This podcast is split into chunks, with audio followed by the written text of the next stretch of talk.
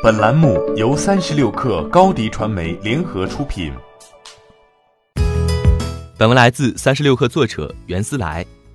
苹果仍然是世界上最能挣钱的公司之一。圣诞购物季，苹果表现亮眼。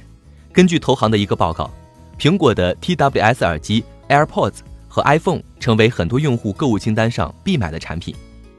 圣诞购物季刚刚开始，AirPods 在线上线下全渠道就销售一空，因此在节后首个交易日，苹果股价冲到历史高位，直逼二百九十美元，市值也高达一点二九万亿美元。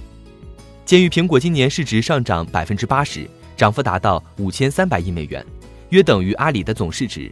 二零一九年可能成为苹果十年中表现最好的一年。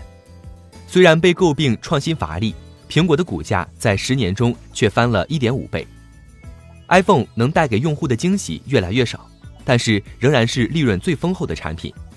根据数据分析机构最新发布的报告，二零一九年第三季度。苹果吃掉了全球智能手机市场利润的百分之六十六，达到了八十亿美元左右。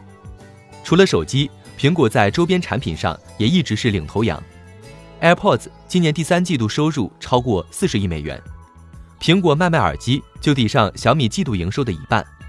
而根据苹果财报，去年 AirPods 的净利润直接超过了小米的净利润。当然，不能忽视的是 iPhone 的出货量正在经历下滑。iPhone 十一虽然在中国市场卖得火热。也并没有扭转乾坤，在更为成熟的欧洲市场，iPhone 的颓势并没有扭转。不过，5G 是苹果2020年的主题。根据郭明基的报告，苹果明年即将发布三款 5G 手机，价格也会往上抬升。对于苹果来说，这是一次新的机会，无疑让市场对于苹果的热情更加高涨。苹果也在自己的转型期，虽然 iPhone 短期能挣钱，但是并不持久。作为一个想要基业长青的公司，紧跟着技术迭代，同时在软件服务层面突破，才是苹果下一个十年的命题。欢迎添加小小客微信，xs 三六 kr，加入克星学院，每周一封独家商业内参，终身学习社群，和大咖聊风口谈创业，和上万客友交流学习。